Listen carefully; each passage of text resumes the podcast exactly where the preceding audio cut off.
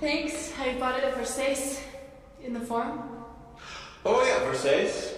I love Versace. Me too. Shh, it's the film flavors. Hey guys, I'm Chris. Hey everybody, it's Versace. You mean Robert? Uh, yeah, Robert? Robert? Robert? Right. And we're the Film Flamers, and we're continuing our Paul Verhoeven adventure with Showgirls. We know you're all very, very excited. Yeah. So, Showgirls is a nineteen ninety-five erotic drama film directed by Paul Verhoeven, of course, and written by Joe Eszterhas. It stars Elizabeth Berkley, Kyle MacLachlan, and the two Ginas, Gershon and Ravera. The film centers on a street-smart drifter who ventures into Las Vegas and climbs the seedy hierarchy from stripper to showgirl. The film was a second collaboration between Verhoeven and Eszterhas after their success with Basic Instinct. Featuring nudity and erotic sexuality throughout, some graphic language and sexual violence, Showgirls was the first N C seventeen film to receive a wide release in North America, with distributor United Artists sending hundreds of staffers to theaters showing the film to enforce the age restrictions. Hmm. Okay, listeners. No one makes our tits pop like you do. This is Showgirls.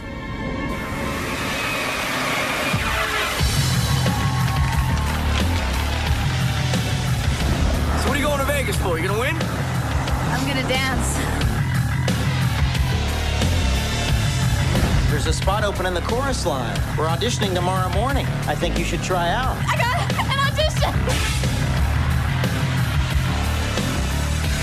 Okay, ladies, I got one interest here, and that's the show. I don't care whether you live or die. I want to see you dance, and I want to see you smile. I can't use you if you can't smile. I can't use you if you can't show. I can't use you if you can't sell. From the creators of Basic Instinct, the last time they took you to the edge. This time, they're taking you all the way. We take the cash, we cash the check, we show them what they want to see. You got more natural talent when you dance than anybody I've ever seen. She's going down to the Stardust. She's going to be in the show. Right?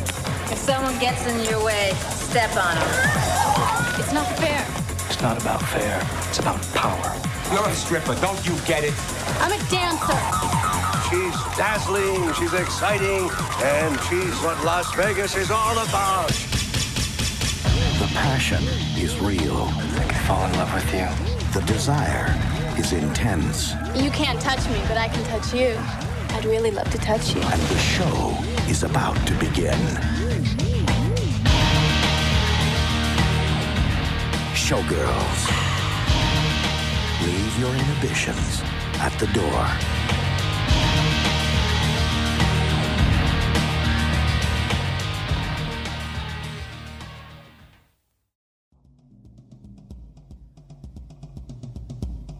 Once upon a time, a young drifter, Jesse Spano, uh, Aileen Wuornos, uh, Nomi Malone, played by Elizabeth Berkley, sets off for Vegas, where she is sure her talent of waving her knife-wielding jazz hands in front of her face will make her a star. Having no transportation of her own, she hitchhikes with a driver who eventually robs her. Now, with no transportation or belongings, she meets Molly, played by Gina Ravera, who somehow befriends her despite Nomi's penchant for throwing french fries around at dinner. Molly is the costume designer for the topless stars of the show, Goddess, at the Stardust Casino. Molly convinces Nomi to come backstage with her during one of the performances to meet Crystal Connors, played by Gina Gershon, Goddess's most famous breasts. Clearly enamored, Nomi tells Crystal that she too is a dancer at the world-famous Cheetah Lounge. When Crystal insinuates that working there makes her a whore, Nomi, in a typical Nomi fashion, storms off at a huff, until Molly again calms her down with suggestive dancing at a nightclub. Nomi, though, in typical Nomi fashion, gets arrested after causing a fight between some rando and a club's bouncer, James, played by Glenn Plummer. James eventually bails her out and gives a quarter for his trouble. Back at the Cheetah, Nomi accepts five hundred dollars for a lap dance with Zach, played by Kyle MacLachlan, the Stardust's entertainment director. She grinds her way to a successful climax while Crystal watches. Also watching is James, who feels a little inspiration in his pants and comes up with a brilliant cabaret dance act for Nomi. James tries to persuade Nomi to take the part and sleep with him, but is rebuffed when Nomi declares that she is having her monthlies and invites him to check, which he does. Ew. Later, Nomi finds that her part in the star-studded act has been given to Penny, a fellow Cheetah alumni, but Nomi is only going up, up, up. She is invited to audition for Goddess, presumably by Crystal's doing. Nomi arrives wearing her best Versace, but, in typical Nomi fashion, storms off stage when the producer wants her to ice up her nipples, as they are not as erect as he is. Despite her fragrant ice tossing, Nomi's face-waving jazz hands lands her the role, and she immediately starts thrusting rehearsals. Thrust that! Thrust that!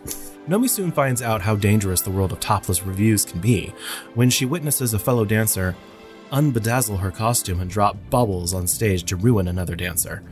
Nomi, growing increasingly jealous and fame-hungry, files this away in her brain until such a time as she can try her own sabotage. Nomi seduces Zach, and the two engage in floppy titty pool sex. Those floppy breasts did the trick, though, as Zach secures Nomi an audition to be Crystal's understudy.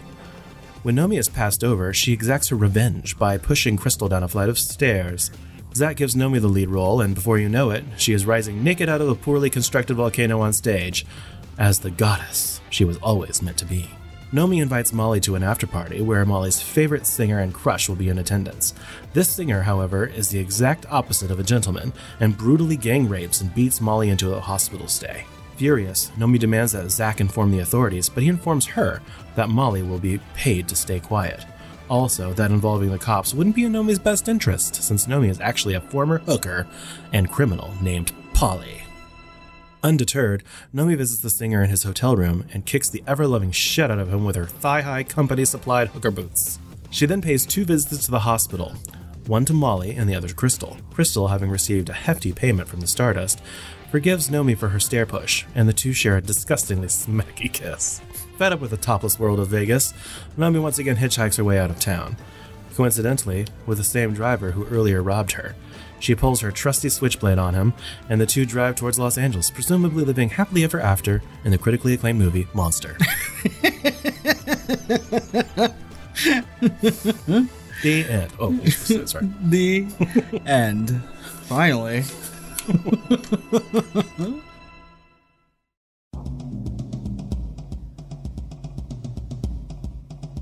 Showgirls was released on September twenty-second, nineteen ninety-five on almost fourteen hundred screens. It earned eight million dollars opening weekend, securing the number two spot behind Seven. Other films in the top ten that weekend included Tu Wong Fu, Dangerous Minds, The Usual Suspects, and Babe. That'll do, Pig. The film would continue to fall at the box office, reaching number nineteen by just five weeks after its release. Due to the strict age requirements, poor critical response, and bad word of mouth, Showgirls would ultimately gross only thirty-seven million dollars against a budget of forty-five million dollars. The film would later find an audience on home video and eventually turn a profit, a one hundred million dollars profit, and one of M G M's most successful home video releases ever. An edited R-rated version was released to stores that wouldn't carry an N C seventeen movie. This version runs three minutes shorter, still ahead hefty one hundred twenty-eight minute runtime, and removes some of the nudity and trims moments of the more explicit scenes. Showgirls has a twenty-three percent on Rotten Tomatoes with an audience score of thirty-seven percent. The site's consensus reads vile, contemptible, garish, and misogynistic, and that might just be exactly Showgirls' point. Metacritic assigned the film a sixteen, indicating overwhelming dislike.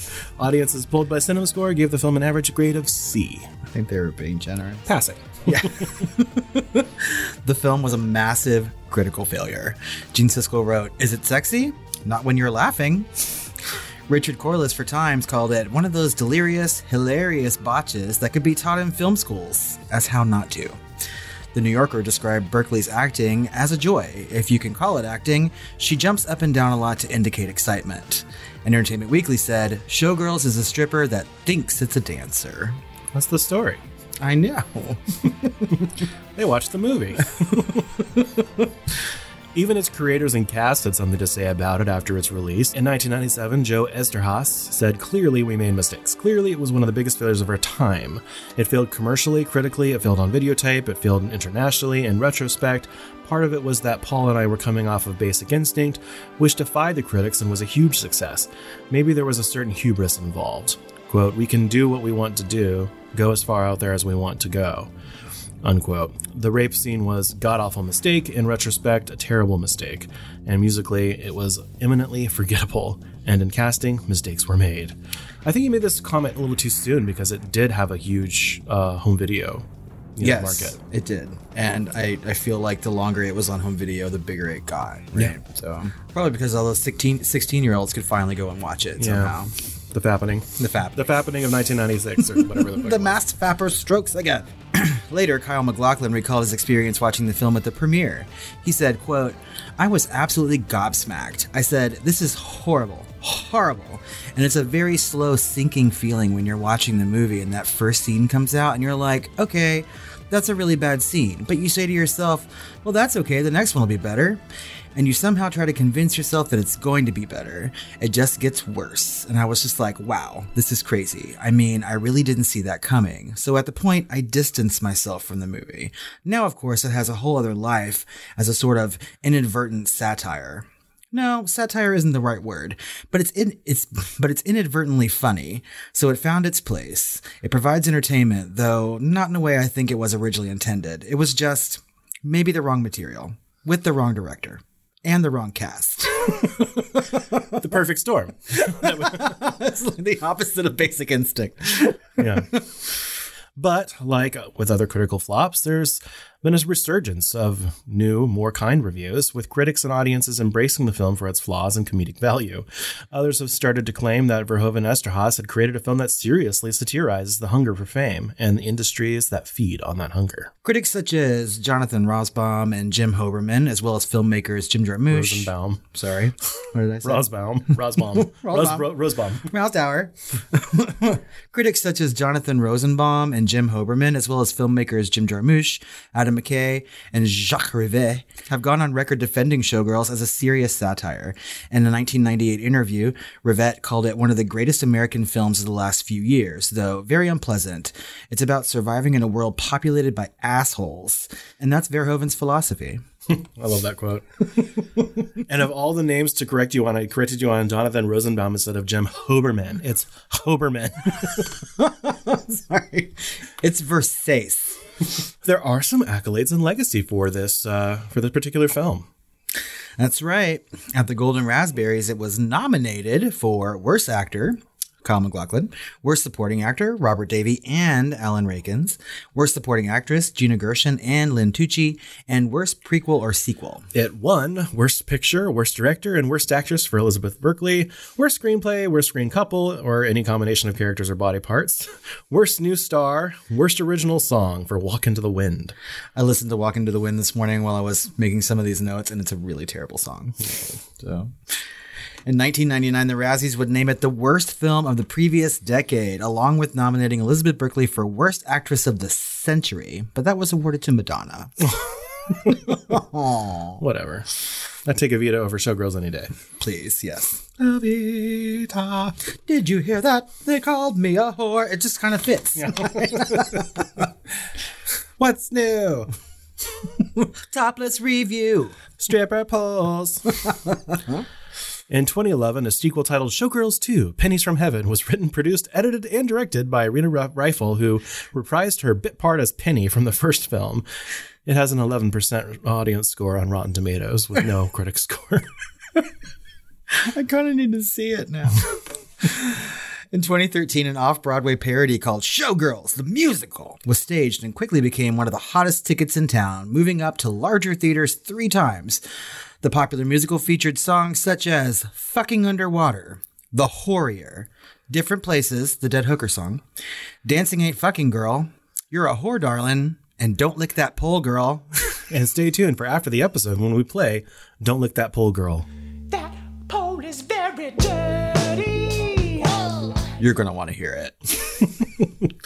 Uh, the film does have a cult status, right? So Showgirls has achieved cult status, obviously, over the years, according to writer Naomi Klein.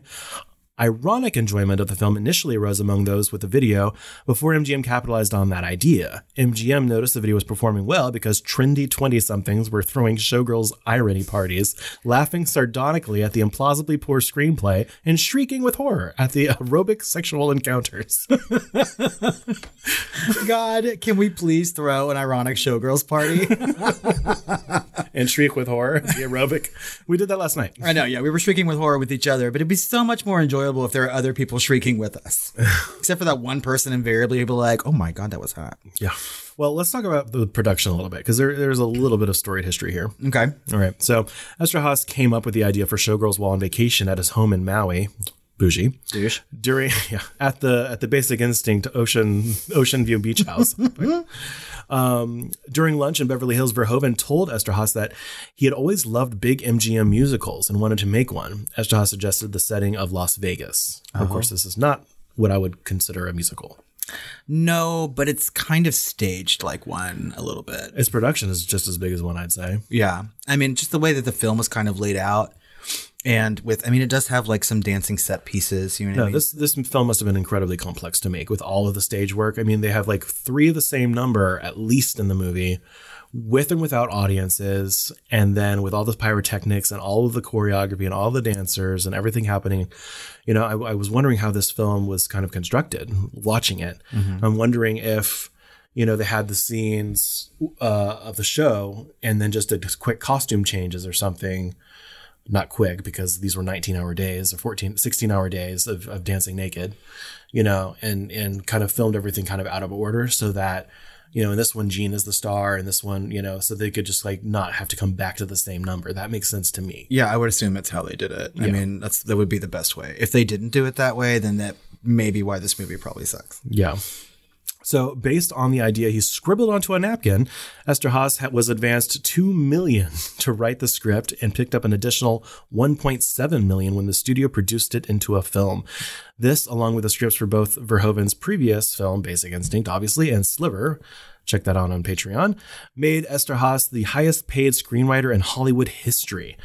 Verhoeven deferred seventy percent of his six million dollars director's fee, depending on if the film turned a profit. Oh, poor Verhoeven. Mm. I guess it eventually did. Based on a fucking napkin. That's a really expensive napkin. Oh, three million dollars. And I feel like I'm in the wrong business. Yeah.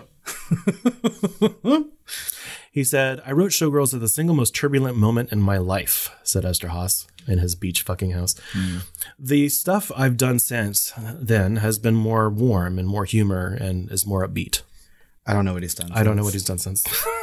Somehow, when Eszterhas uses words like warmth and humor and upbeat, I'm like, are you sure you're describing yourself in your work? Mm-hmm. Mm. So Eszterhas and Verhoeven interviewed over two hundred Las Vegas strippers and incorporated parts of their stories, not as auditions, but uh, to get their stories yeah. into the screenplay to show the amount of exploitation of strippers in Vegas. Eszterhas took out a full-page advertisement in Variety in which he dubbed the film a morality tale and denounced the advertising of the film as misguided, also writing, the movie shows that dancers in Vegas were often victimized, humiliated, used, verbally and physically raped by the men who are at the power centers of the world. So they wanted to market it as more of a thriller, but the studios marketed it as more of like a, a scandalous, you know, you know, Peeping Tom movie or something. You know what I mean? Yeah, I don't think it's a thriller, though. You know, I mean, drop like, your inhibitions at the door. Yeah, the tag, you know, stupid tagline. Yeah. Like, really, I. I don't know. But he's right. I mean, like, I love Vegas. I think it's a great city. I go there all the time. But uh, it's clear that women are completely objectified there. Yeah. Daily, nightly, by just countless amounts of tourists. You know what I mean? I have no I can't imagine like what they go through. Yeah. So uh, let's talk about some of the casting here. Okay. I can't really imagine other people in these roles. No. Because they're just so perfectly bad.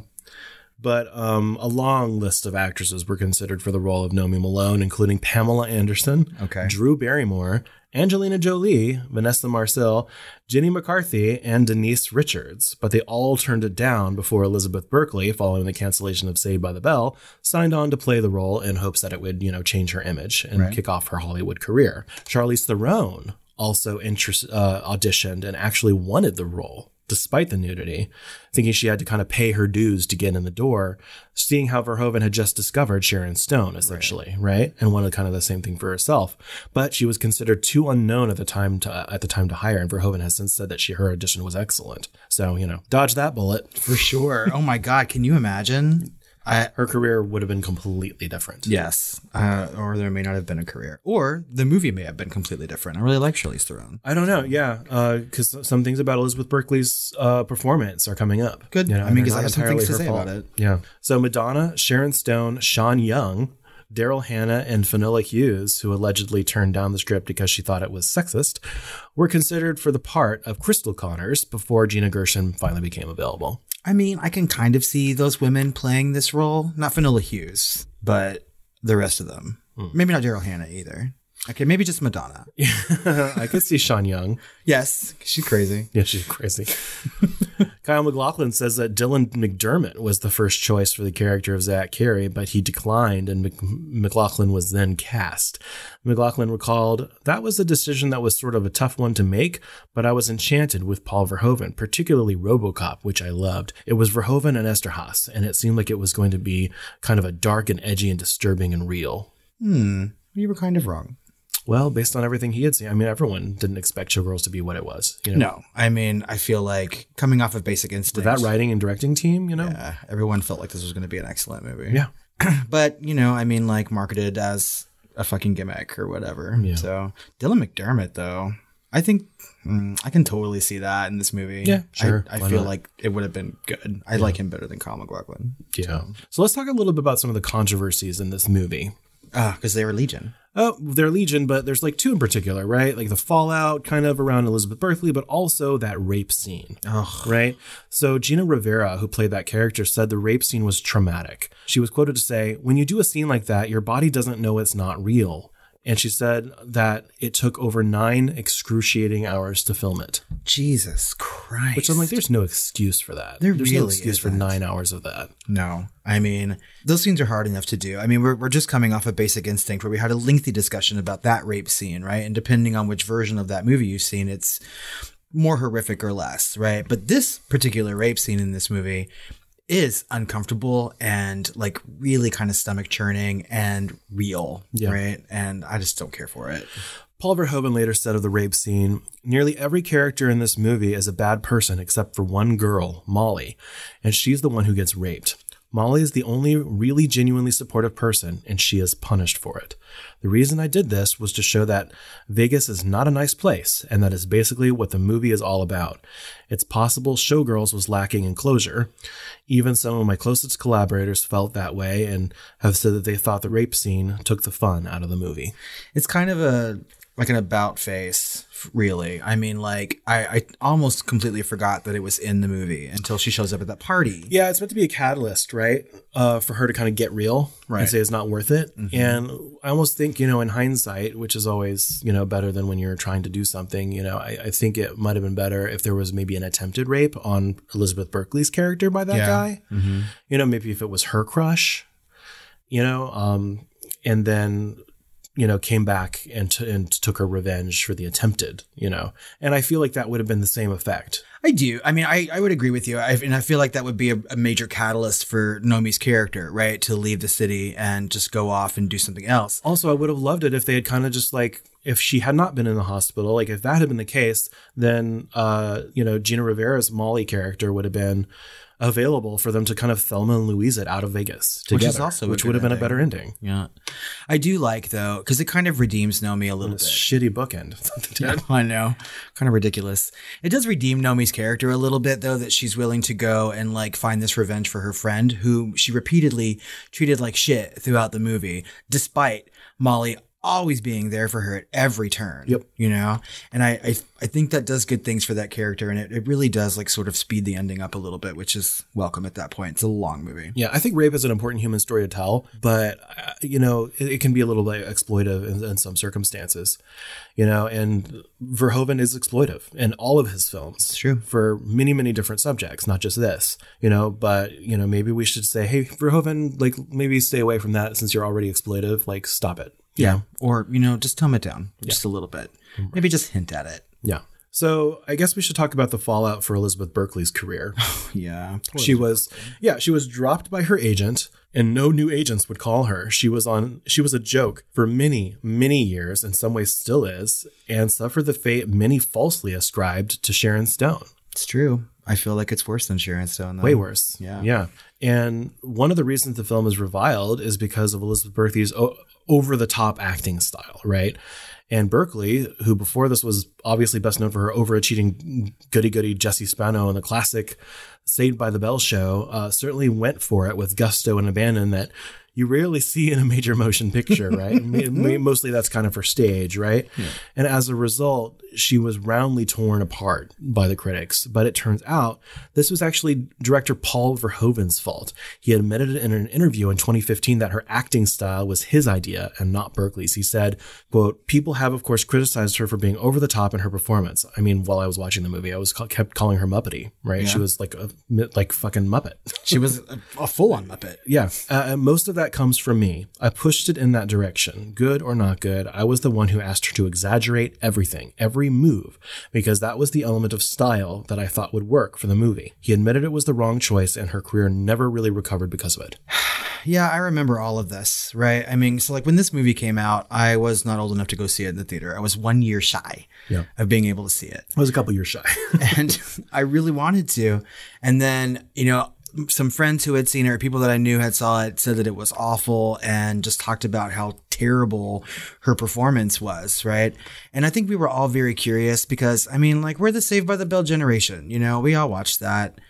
And we kind of wanted to see what she was doing in this movie, right? Yeah, because it was such a huge – that was just as talked about as much as Verhoeven or Eszterhas. You know, that was kind of film circles. But in the pop culture circles, we were talking about Saved by the Bell. Right, exactly. You know, and, and like the huge contrast between her going from this goody-goody image, you know, over here into a Paul Verhoeven, you know, naked all the time movie. You know, and honestly, if I watched this movie with more than just a surface level or passing glance – she is very good as far as the energy that she brings and all of the choreography. And many scenes, she has to do a lot of things at once, right? And if that was Paul Verhoeven's direction, she did an excellent job. Yeah. She did her job, right? And exactly to, you know, how it was, you know, prescribed to her uh, and dictated to her, you know. And so in a, in a way, she's a victim in more than one ways to Verhoeven, if not, you know, the critics, obviously, more so.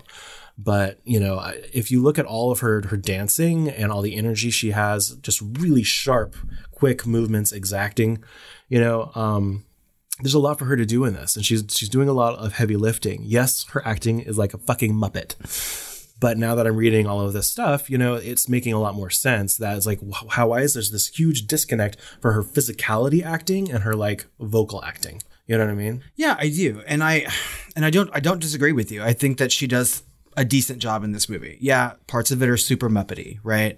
And knowing that Verhoeven sort of like pushed her to be a little bit more over the top explains a lot. But you're right. She does a lot of things. The dancing, while seemingly like easy to do, it doesn't seem that complicated. It is when you have to do it in unison with people and be perfect each time on each take. Not to mention like being naked in a movie for almost the entirety of it is, is a big fucking deal for an actress. Yep. Right. And they don't deserve to be like completely shat on. You have to at least like look at that and say like, it took some fucking guts for you to go and do this movie.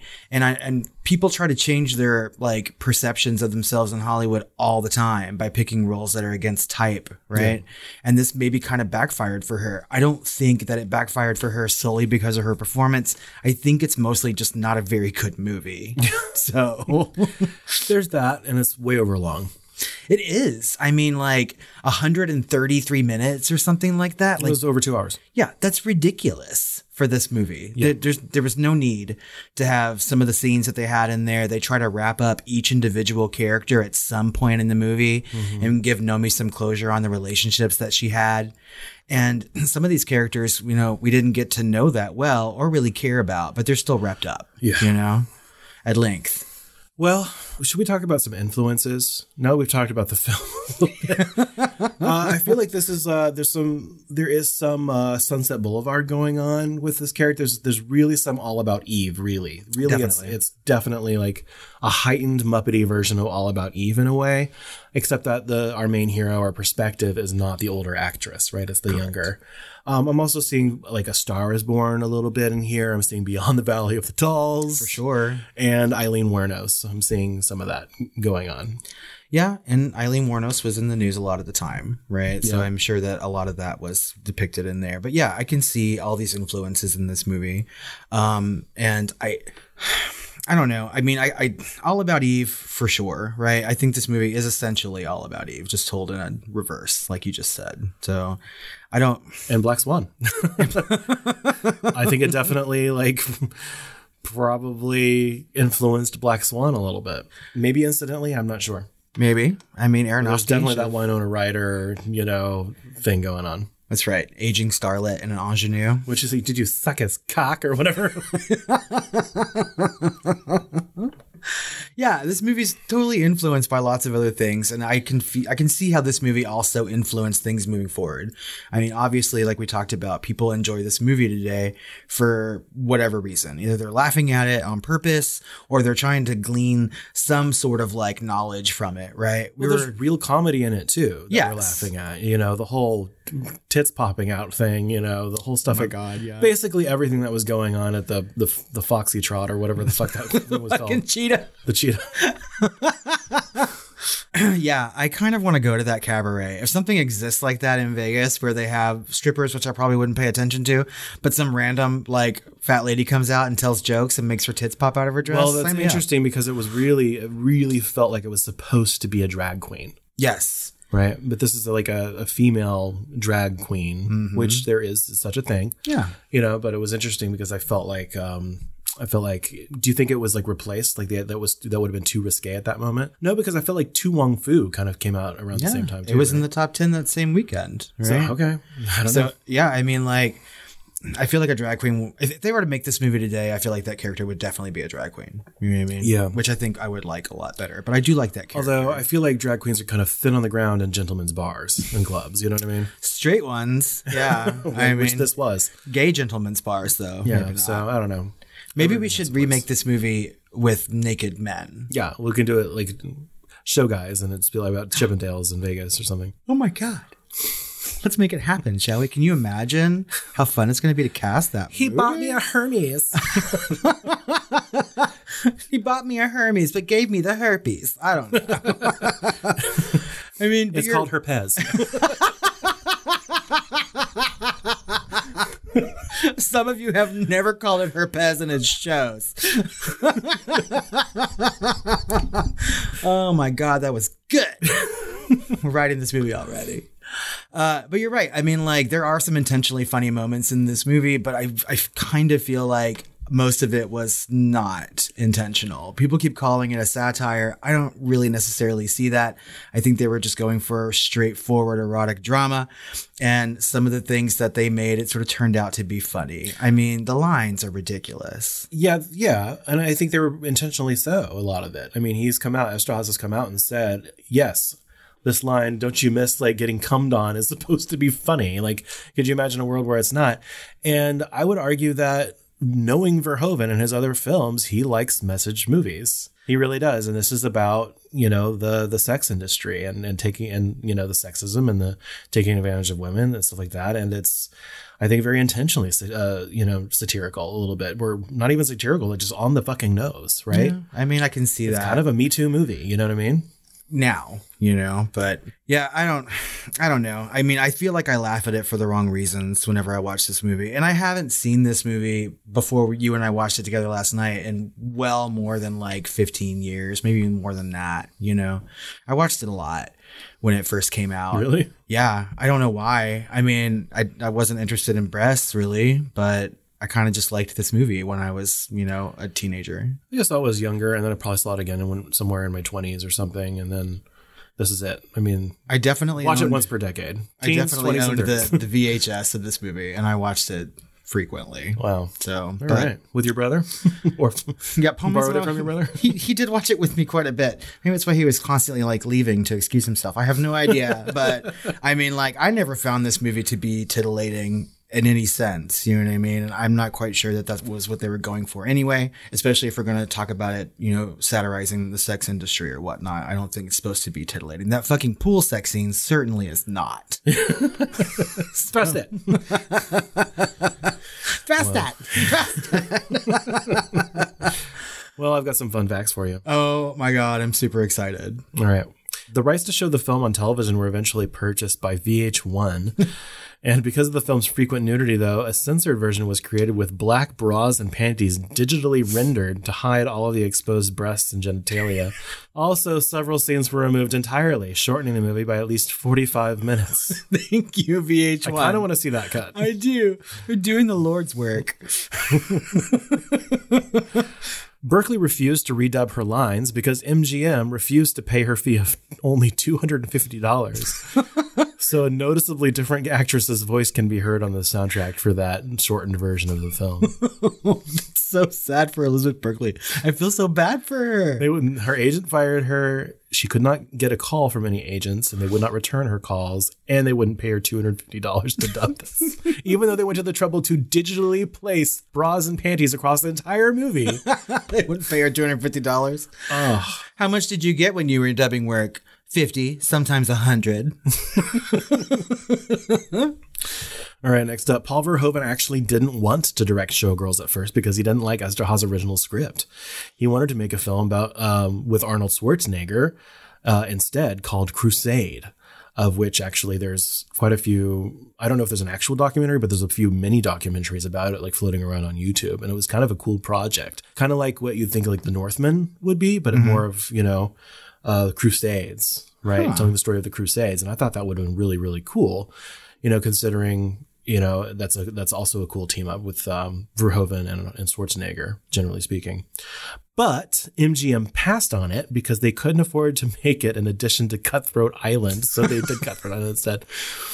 Due to this film and that one, Kuralka Pictures went under, and you will not see their... You will not see, not see their brand in front of a movie since Showgirls.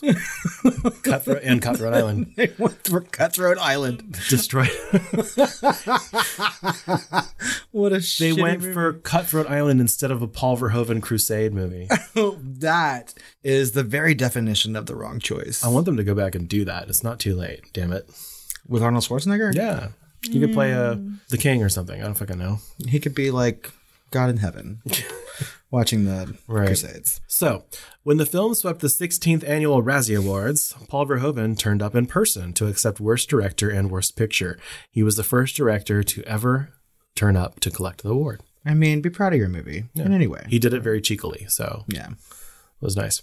Elizabeth Berkley once said of the film, "Ever since those reviews of Showgirls, it, it's like I was that woman in the Scarlet Letter.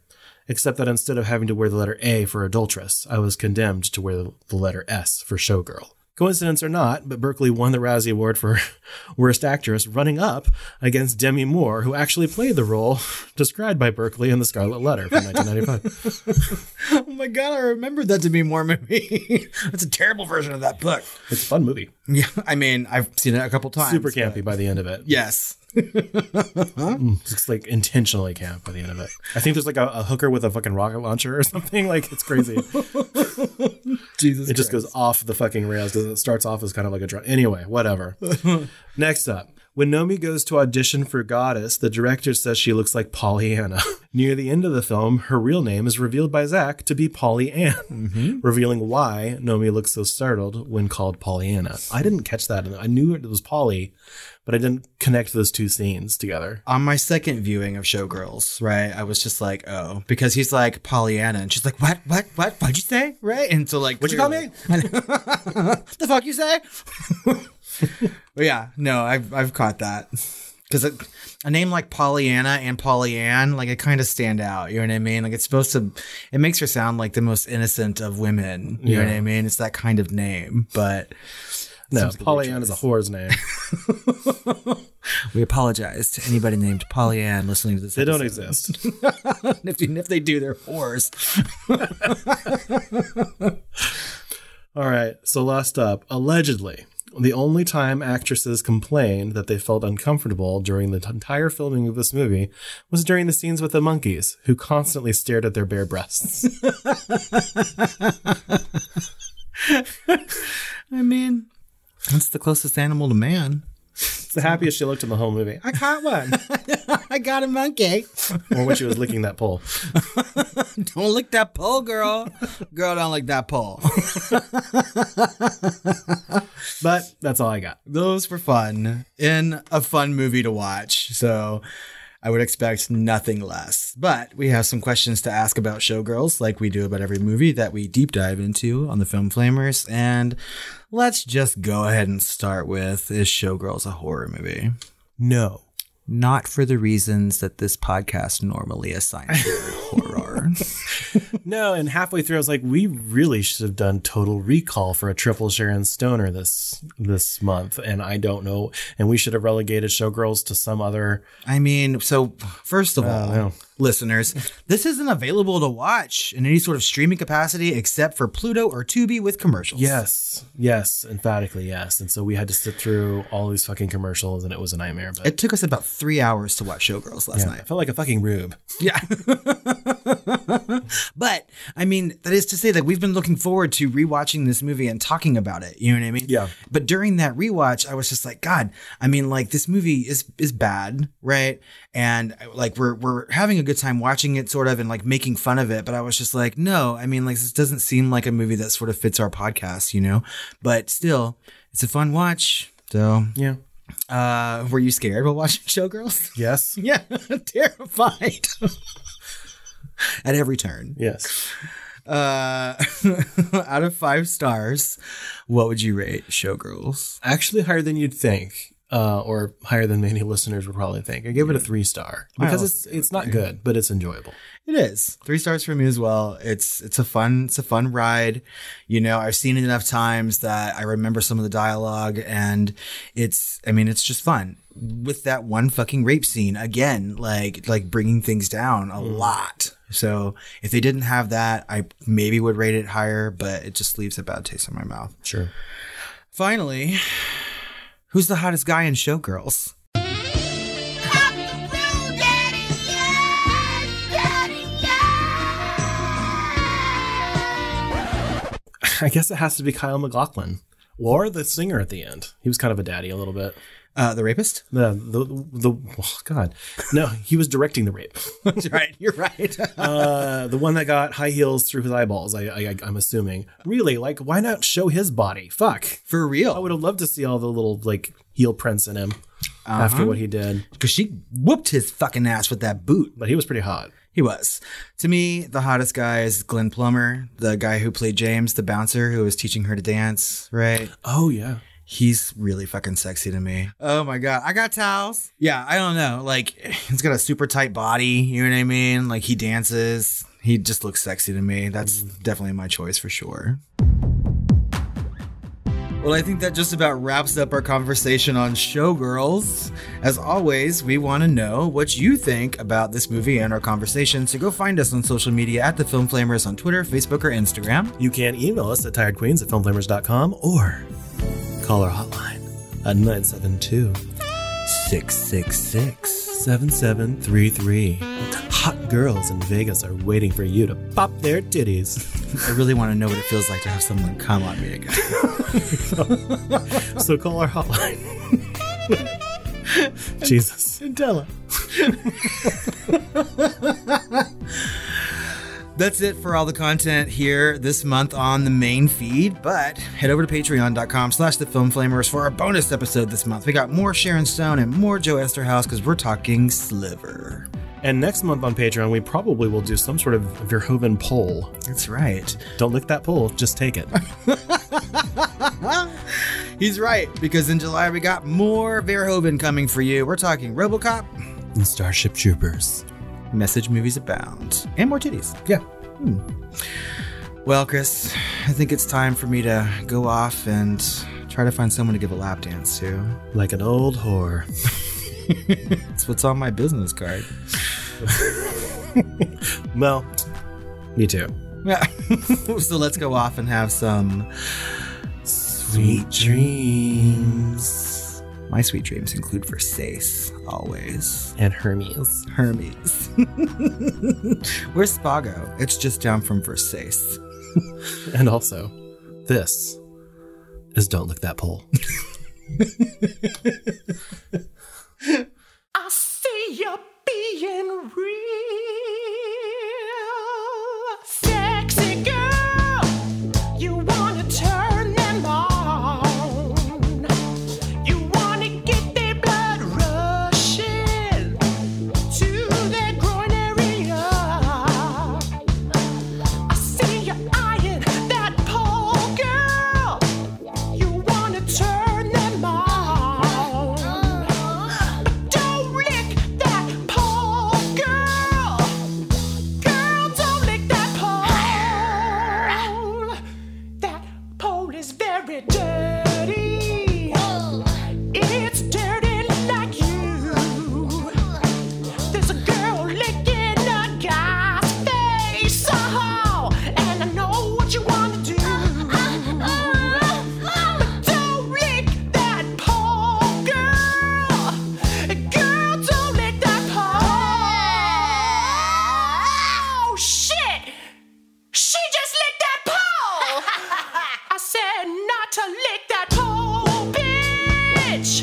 You're gonna get sick. And I know that cause I'm a doctor in my free time. Got my degree online. Woo! Here's some diseases you can get from licking on that pole, girl. Hepatitis C, B, C, meningitis, H, I, V, chlamydia.